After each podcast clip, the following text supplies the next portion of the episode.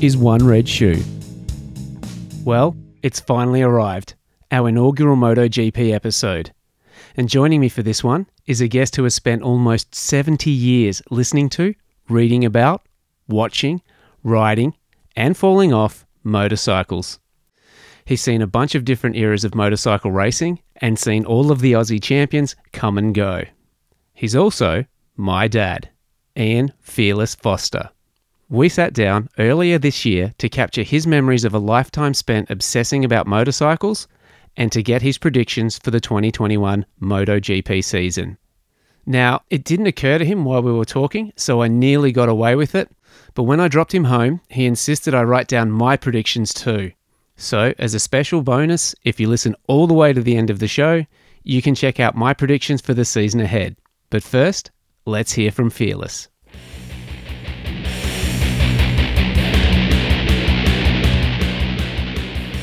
I started off when I was about 10, pushing my brother's clapped out BSA around the yard trying to start it, and his velo and everything else.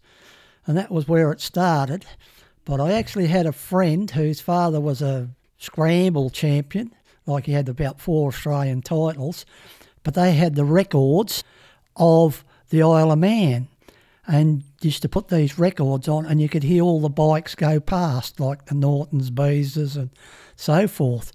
And that, that was where I sort of first started it and got interested in it. And then later on, of course, I bought a bike and managed to crash it all over the place, but that was all right. That didn't matter.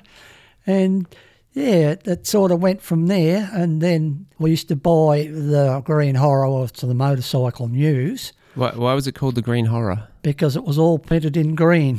Like green text? Yep, green green paper.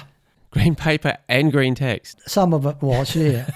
that was that started in about forty eight, I think. They started bringing that out, Yeah, right. and they used to have a, a monthly one, and um, yeah, used to buy that and have a look at it and see what the Australians were doing overseas, and then.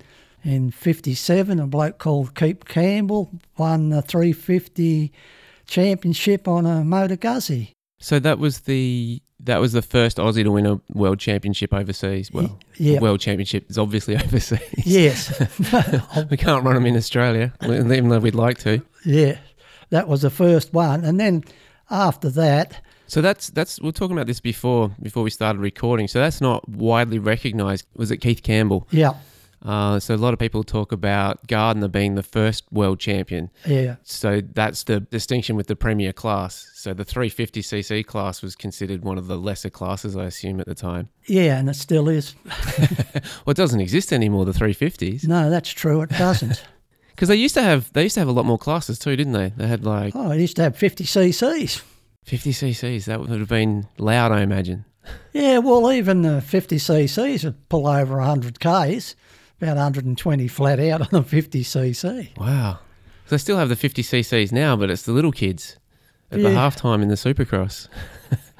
Yeah, well, that, that's the thing. I mean, it's the um, classes. They had all these classes, and you know, you got when you got to say um, Fast Freddie Spencer. Well, he won on the, I think he won the 350 and the 500 class in the one year because back then you could ride all the classes.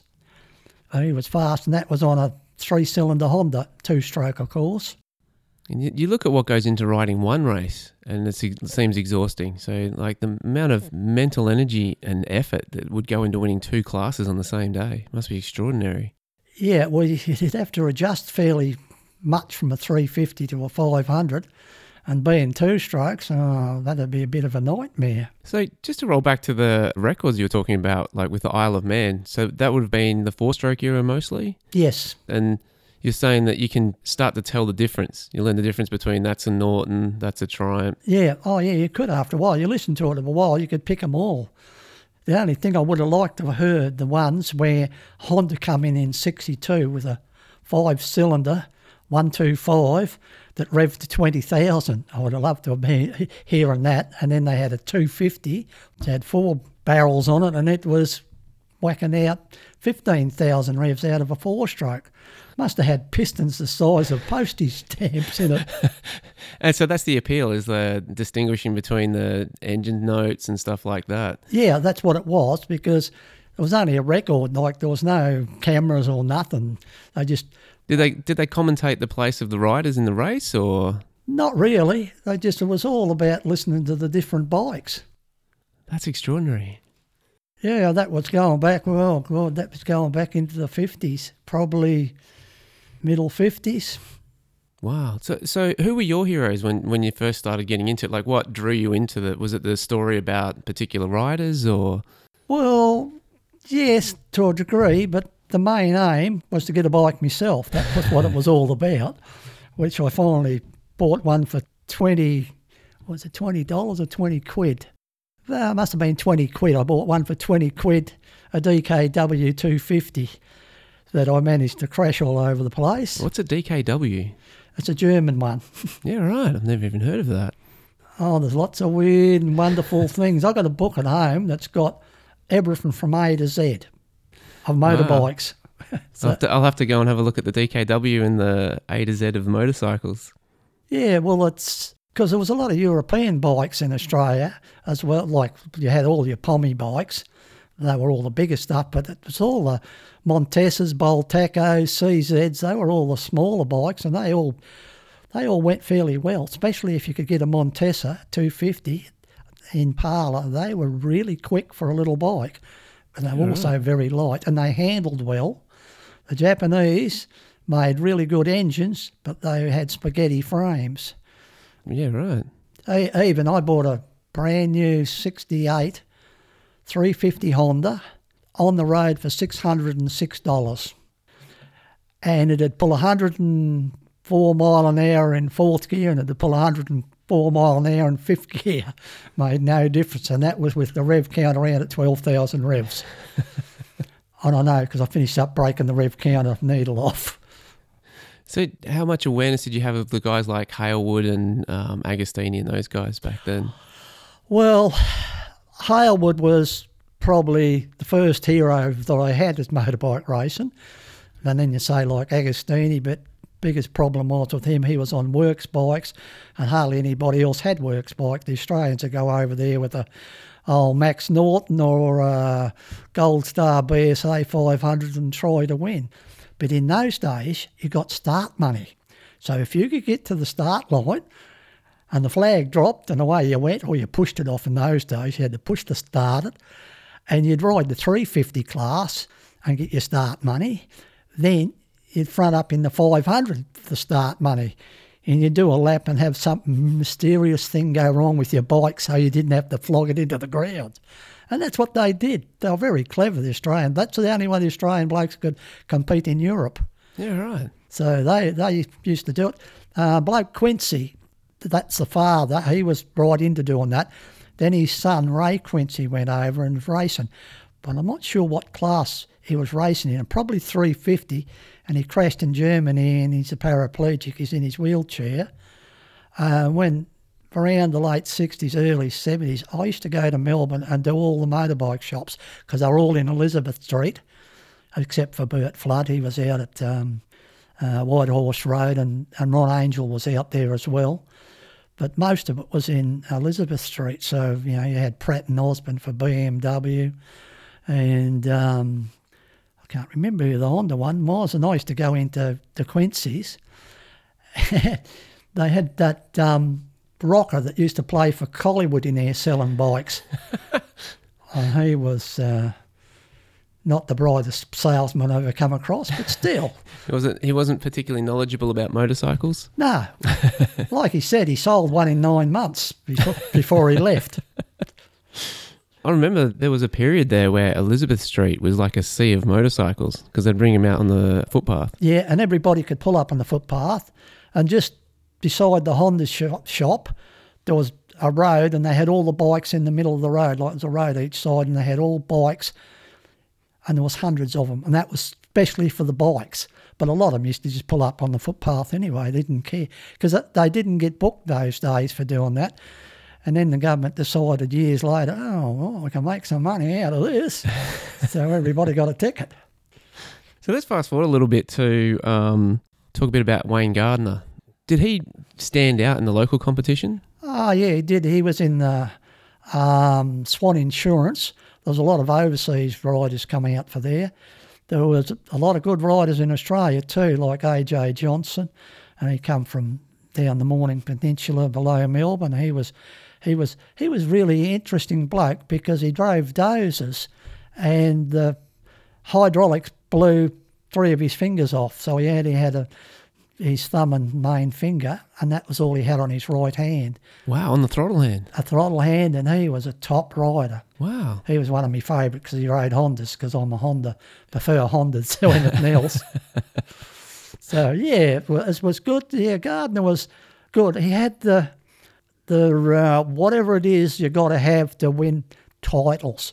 You've got you've got to be nearly excessive about it. And that's the same with Stoner, Gardner, Doohan, Jack, Miller. They're all, you've all got the thing, you've got to win, win, win. Yeah, and on that, you notice it makes some of the, some of those names you mentioned. They tend to be a little bit more dour. Your, your stoners, they tend to not the class clown like Jack Miller is these days. They tend to be more the more dour and focused. And I think, mm. I think that builds into your success. Even doing like, yeah. Well, if you look at Stoner, he's a classic example of a bloke that started riding at four years old in the under nines in motocross or probably scrambles motocross then. And by the time he was 14, he amassed 70 titles, which then he packed up and went to England because you could ride in England at 14. Couldn't do that in Australia. You had to be 16 to ride road racing. Uh, yeah, I think that's what I was asking with Gardner as well because like I don't have a sense of it myself but I remember when Gardner was big on the international scene, I was mm. just wondering, like, because I know a lot of the riders had to go to Europe to get the attention of the factories. Yeah, well, in Gardner's case, he got the attention of the factories because there was a lot of, in the Swan Insurance, there was a lot of um, international riders come out from England, America, and wherever. And uh, yeah, they used to put in in the Swan Insurance and uh, yeah, and then of course they had the Castrol Six Hour, which was basically a local debacle. Apart from Crosby had come over from New Zealand, Graeme Crosby, he was runner up in the world title. He he should have won that. He was really good, top rider. So riders like Crosby and that coming to Australia was what drew the attention to get the guys known to ride overseas. Yeah, and then they'd have to pack up and go to England and ride in in England, and then finally, when you won enough races, you started to get noticed by the bigger factories. So that seems to be starting to build up again with things like the Asia Talent Cup. Like they're running that down at the Tailem Bend there. Yeah, and so that that's again bringing that attention. You see more and more of the local kids getting that opportunity to ride at that level. Yeah, uh, the big thing is now is television. I mean, they have cameras everywhere, and uh, um, back in the old days, you had a camera and. And you, all you got was blokes going past in a blur as you take photos. So yeah, now uh, like thing is, it's mobile phones or smartphones, video cameras. Everybody can do everything these days. Where in the old days you could do nothing. So yeah, yeah. you're not waiting for the one. What did you say? It was one bridge where they recorded the bikes going past, and that was it. That yeah. was all you got. that was all you got earlier on. So yeah, but now it's full on. You can watch every race, every practice, every everything. So, were you surprised that Gardner was the um, first Aussie guy to make it as the world champion, or was it something that seemed? Well, I thought he was going to because he had the will to win, and um, I saw him racing in Japan in the wet, and he slid off the bike. He got back on, and he went right back up to about third, and then off he went and broke a leg, which is basically what Marquez did last year. Yeah, it, it's a fine line, isn't it? And I think uh, young Remy is sort of trying to adapt to it as well because he's he had that period, particularly at the start of this season, where he had that one crash where he you could see he really got down on himself for it, and then I think he's starting to build that discipline of maybe today second place will have to be enough. Well, he's a very interesting case. I watch him with great interest. I think he'll eventually make it to the big time, and uh, yeah, he's probably got what it takes. There's a lot of riders that ride for the money, and that's all they do. They get onto a works team and you know win one now and again, run second or fifth or whatever, and they think, yeah, well, that's good. I mean, classic example is Dani Pedrosa, runner up a few times. He was on his day, he was unbeatable, but the trouble was he couldn't put it all together and have it consistent. So, um, what was that American guy did that too? Randy Randy Mamola. Yep. He was runner up two or three times too. But the funny thing about Americans is they've all got personality bypasses. yeah, that's what Barry Sheene's famous observation, wasn't it? Yes, well, he was my next person I like. I've got basically three people I like in motor racing. I got Hailwood, Sheene, and Marquez. I saw the skip Mick Doohan. I know Mick Doohan. I met Mick Doohan. He's a great guy. What was it? What was what was that like? What was that experience like meeting Doohan? Well, the first thing I shook him at my hand, he just about broke every bone in my hand. he's very strong wrists. He's not particularly big guy either, though, is he? No, he's not. He's he's not as big as I thought he'd be, be actually, because on television they look fairly big. He looks big for a GP racer, and then he looks like most GP racers, not big for a normal person. No, it's well. This is the thing these days. The average height's probably six foot four or five. Where, I mean, when I was a young bloke and playing football, I was five eleven and I was a tall wingman because everybody was about five foot six. So yeah, it's quite funny when they do that. The different sizes of the blokes, and that's probably Jack Miller's problem. He's probably too big and heavy. I don't, I don't think Jack's that big a guy. He does look slightly bigger frame than the other guys, but he's about the same. He'd be about the same build as Quartararo. Yeah, probably. It's hard to tell looking at it on television because they do close-ups and they look like they're gorillas, but then they take it, look it away a bit. He doesn't look so big. I find it rather interesting looking at all the Grand Prix riders. You, you know, you look at this. Well, last year you got um, bloke on the Suzuki had won the title. And he only won it because he consistently finished, where the rest of them stuck it into the bushes whenever they could. And that was the problem. And as for Yamaha, I think they want to go back five years and drag one of their bikes out five years ago and stick a new motor in it. They might go better. They're having a weird leapfrog thing where last year's bike seems to be better than this year's bike. Yeah. And then the next year they have the same issue. So it's in this weird decline. Yeah, I think their biggest problem is they built the, all their bikes for Valentino, and I think they built in all the things that were wrong with it.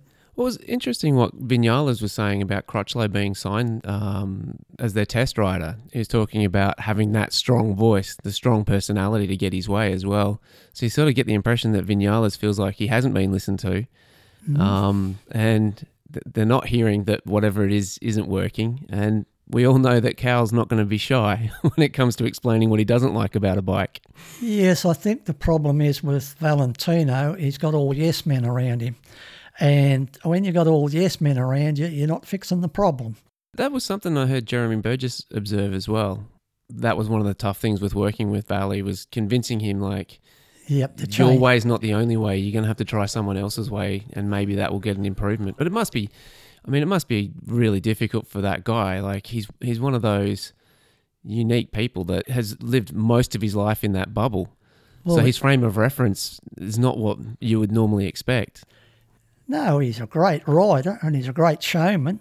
Probably not as good as uh, Sheene, but yeah, he's uh, he's uh, very talented. I think he's probably gone a year too long, but um, he knows nothing else. So you've got to keep racing. Yeah, it's hard to say. I mean, he had a bit of a mixed bag this year with being with the interruption with the COVID, but um, I absolutely love him celebrating to an empty stand. I thought that was probably a highlight of last year for me. yeah, he's a bit like that. I think if he could get the bike that suited him without his input, he might do a lot better. See, that's the thing with Australians. Nearly all the Australians like Magee, for starters, he was a mechanic. They know how to set bikes up. And a lot of the early Australians all had to set, know how to set their bikes up because they never had half a dozen mechanics and managers and all the rest of it. I mean, that all come in about just before Wayne Gardner won a title, where they got umpteen people in the garage to do everything. They got a bloke just to, to wipe his visor down for him. I mean, it's it sort of got a bit out of hand how many people they got running around in there. So why Marc Marquez? Why why do you back him? Because he's one of those riders. He's a bit polarizing. There's there's people that love him and there's people that can't stand him. Well, after looking at motorbike racing for about sixty odd years, I look at him. He won what seven or eight titles in ten years. It's taken Valley about twenty or more to win nine. So he's I don't know. There's just something about him that he's just one of those blokes you look at and think, yeah, like he can win this, even if he's down in 15th place. I mean, how I mean, look at Valentino. He should have won the title a couple of years back for all his stupid stuff he did, trying to push people off bikes and all that.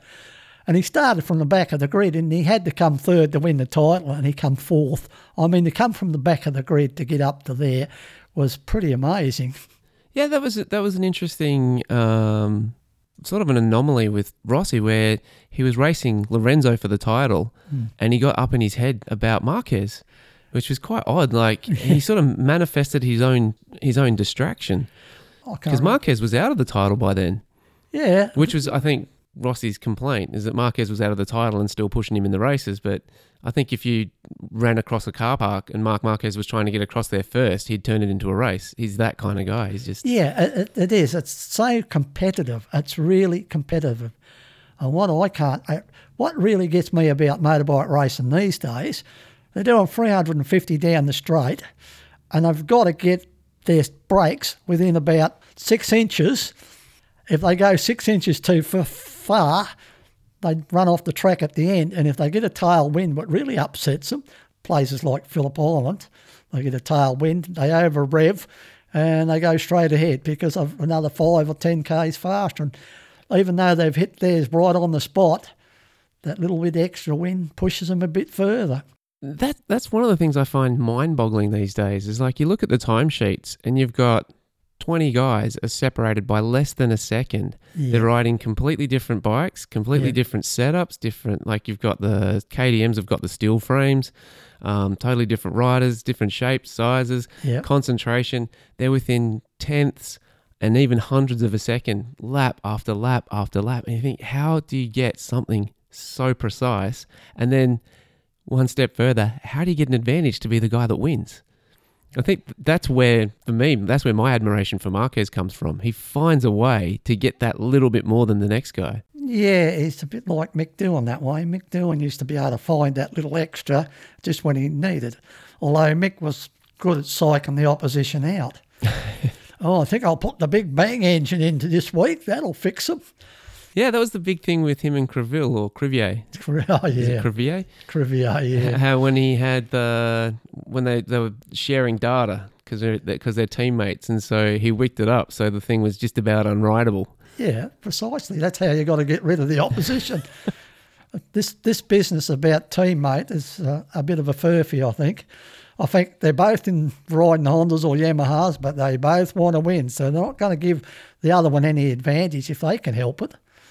So that's the way it is. It doesn't matter if you're in the same team, they both want to be number one. Oh, absolutely. I think once you're out of the actual championship, beating your teammate is the priority. Yeah. Because you want to get the bike the next year and you want to be the guy that the mechanics listen to to make the bike for you because you're the better chance to win. Well, that's in their theory, yes. We, we saw that play out with Ducati they bring Petrucci onto the Ducati. Mm. And last season, he even when he won the race, announced that he was there to support Dovizioso. Yeah. He's like, I'm I'm here to back Dovi up.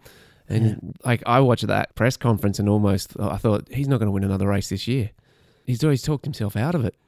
And the thing was, he never did any good after that. He was back in the middle of the pack yeah, for, for that season, he had the he had the win this year after he'd decided that he was going to go to KTM. But um, it's an interesting mindset, and I think that might have been one of the sticking points with bringing Miller into the team. I think Dovizioso could see the writing on the wall about like who Gigi Dall'Igna is going to listen to. Yeah, uh, Jack's an interesting bloke as well. It's um, it's taken him a while to get up there, and it's a bit like Stoney. The Stone started on the Honda with the uh, what was it, the MLC mob or whatever they are, and he crashed at nine out of eighteen races. And then he goes to Ducati and he gets an 800. It's absolute 20 k's an hour faster down the straight. He had to win a title on it because it was a, so much better.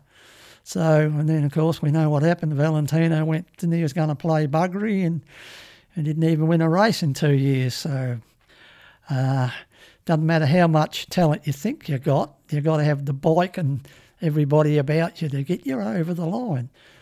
I mean, I think that was basically when he went to Ducati was the end of JB because JB said, well, he's not putting in, he's riding about eight tenths instead of ten tenths, and you're not going to win a title doing that. But um, they just came back to Yamaha with him. They did. How many seasons did they do at Yamaha together? Lots. Rossi and, and Burgess. yeah, did lots because nearly all his titles was with JB. It was kind of strange when he, he made the change. And Old JB's another interesting bloke. He won the Master of Mac Park. and, and then he thought he he wasn't good enough. Well, I don't know what he thought. He thought there was more, probably more money in being a, a manager. Start off as a banner man, wind up as a manager. And all Rossi's wonderful titles, and he's got more titles than Rossi. Jeremy Burgess as a team manager. Yeah, that's an interesting point. Yeah, Rossi's got nine. Jeremy's got ten, uh, twelve. Because I follow, I follow a bit of the local stuff, but main focus is the Grand Prix. But yeah, I mean, you look at Stoner. He started at four, and but he rode to fourteen with all them titles. Went over there, and he really put in to get where he was. But I think that's what happened. He got to what twenty-seven and retired. I think he just had burnout.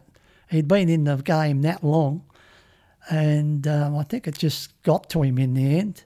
That that's something that's interesting to. I, I mean, I was reflecting on that before the season started for Marquez as well. Is like what's going to continue to motivate him to keep risking it at that level. How does he manifest new goals? Because he like he won like Daylight was second place and and Twilight was third place last season, uh, 2019, and it seemed like okay, who's going to be second place this year? Well, I would say his motivation is to beat Rossi. Oh, to beat his overall title count. Yes, that's that'll be the motivation, because Rossi's got nine, he's got eight, and I think he wants ten. And I reckon when he gets to ten, he, that'll be about it for him. Well, he's also now got that whole narrative around the comeback because he's missing that whole season, and now they're saying that he might struggle to get back this season with the infection and the extra um, surgeries. So that becomes a narrative in itself. Is like, can he be the guy that comes back and Win it, I does it again after the big injury? Well, it depends on how bad it is, and if he can get through the first four or five races without crashing and finishing in the top ten, and then launch it from there, he can probably win the title. But there's a lot of if, buts, and maybes in that. And like there's some good guys out there, KTM's are flying, and even Suzuki are flying along fairly well. and the two bikes are, are the, probably the worst in the paddock are Honda and Yamaha. What did you think of Alex Marquez's season? Alex, yeah, he did all right till he got near the end of the season and fell off when he didn't need to because he was going to be rookie of the year- and um, I think the pressure got to him a bit. But he was he was very smart. He circulated round 14th, 15th, 10th, and he's learning the business, and that's what you've got to do. You're not going to come out first year and blow their doors off, or else you're his brother. Well, he's got that. I mean, the, the commentators talk about it all the time. He's having to ride with that weight of expectation.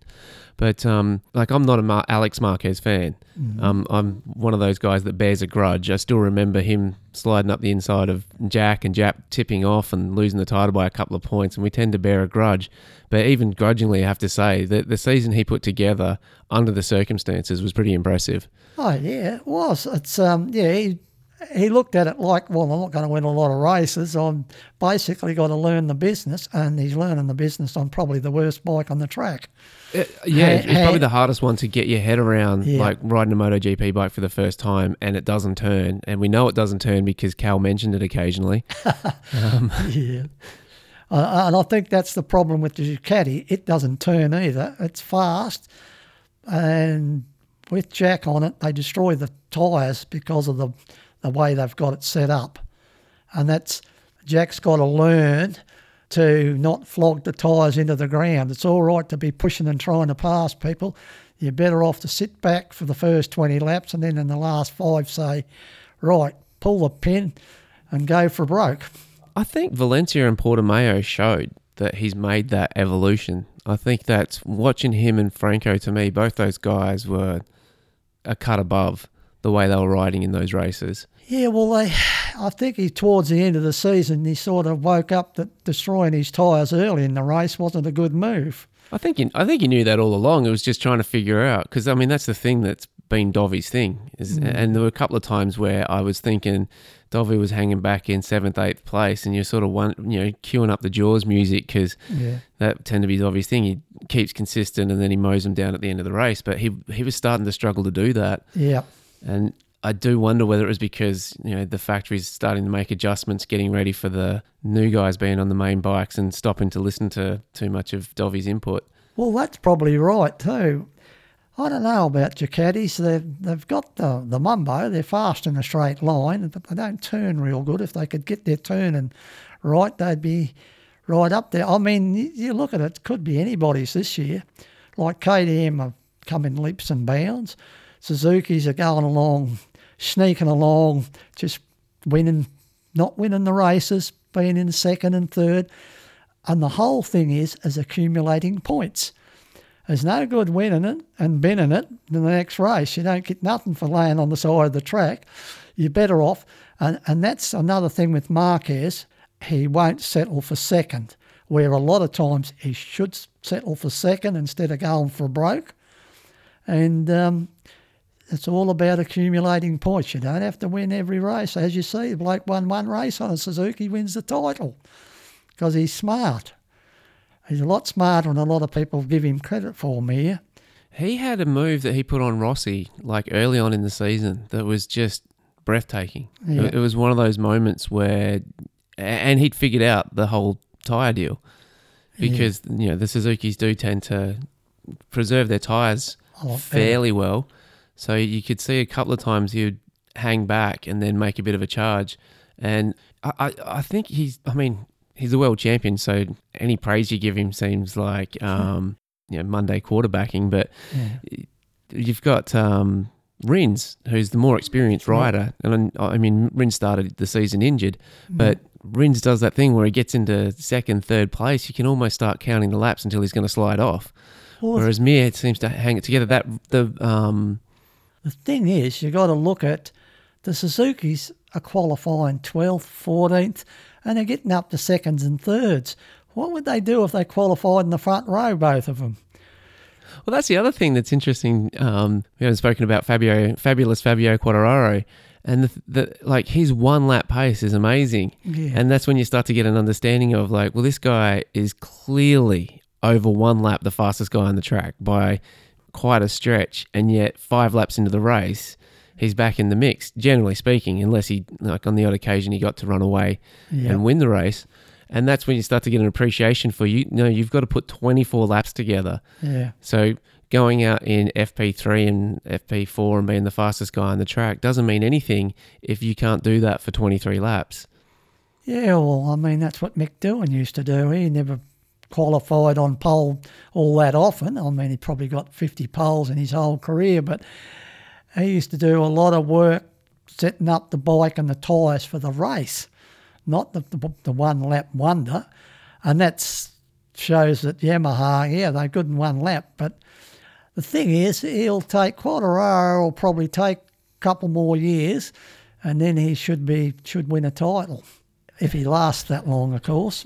Yeah, it's going to be interesting. He's undeniably fast. Oh yeah, he is, but he's got to be able to put it together for the race. But he's, he's a bit like the Collingwood of MotoGP. he gets in front and gets all the expectation on him, and he starts to get the wobbles. Mm, That's about it. Yeah, he's pretty good rider, but yeah, he's got to be able to put it together every race. You don't have to win them. You don't want to be in third, fourth, fifth. Pick up points. Pick up points. It's all about racing. So what's so what's your prediction for 2021? Let's, let's get it on record so that we can look back at the end of the year and have a bit of a chuckle at you. oh, good on you. Uh, let me see. Um, I will go for the bloke on. Is it Bender on the KTM? Bender on the KTM. I reckon he's got a big chance. It it'll depend on how well Marquez comes back. If he doesn't fall off and injure himself, he's probably probably second. And who will I put third? Ooh. Um, hmm, maybe. Oh, I'll put Jack Miller for third. He's been a bit of a disappointment. Jack has to me. Really? Yeah, every time I pick him. Because, see, a friend and I have a pick and competition. And every time I pick Jack, something happens and he goes nowhere. So, So it's your fault. Yeah, because I picked him. He can't handle the weight of your expectation. That's what it is. You're putting too much pressure on the lad. Well, that's it. And um, what do we have? How many races do we have this season? But I only picked two winners for the whole year. and my offside, I only picked one, so I won. Whoa. And this has been going on for year after year after year. I got all these books with who won what, why. I write it all down. And then I get it out next week. It means nothing. There's no clear science to it. No. And then Cal's gone and retired, so that stuffed that. So I can't have him in it anymore, where he's come in second or third or whatever. So I've got to throw him out. So Cal, that's uh, Lorenzo's bronze medal rider, isn't it? that's him. He's, he's the bronze standard. Yeah. Always gold standard. Yes, I, I was looking at the computer on that and I had to laugh at that. There's a bloke that got on a Honda and it spat him off and he completely fell apart. He literally fell apart though. Like he broke his shoulder and neck, and like Yeah, like that was some scary injuries. but he never come back from that. And I know exactly how he f- feels because I've done the same thing on my big CCM. I went splat, rattle, bang, and I completely lost confidence. I went out on my bike. We used to go riding out in the pines, and it was like Miss Daisy or chug, chug, chug, chug. Is there anyone that has any doubt that Marquez will have his confidence up when he gets back on a bike? oh, yeah, he will. I think I think the I think the question mark is whether he'll have confidence in the shoulder. well, that's the thing, and it'll probably take five or six races for him to figure out will I go for it or not. And he's another bloke that's got to look at it. Don't try to win every race. Accumulate points, and that's where it all comes down to. And and that's the, the that's the problem with all of them. They all want to win the race. You've got to think about points. Well, thanks for your time. I think we'll wrap it up there, Yeah, no worries. and uh, we'll keep an eye on your predictions. So we've got Brad Binder. Yeah, well, I like to go for something a bit way out in the left field. That's not a bad pick. Yeah, well, we'll wait and see. And I'll probably he'll probably fall off and break a leg, and that'll be the end Yeah, of you that. probably put the Mozzers on Binder for the season. So if, Yeah. if Brad Binder has a bad season, he knows who to come and see. yeah, hope he doesn't see that. Thanks. Yep.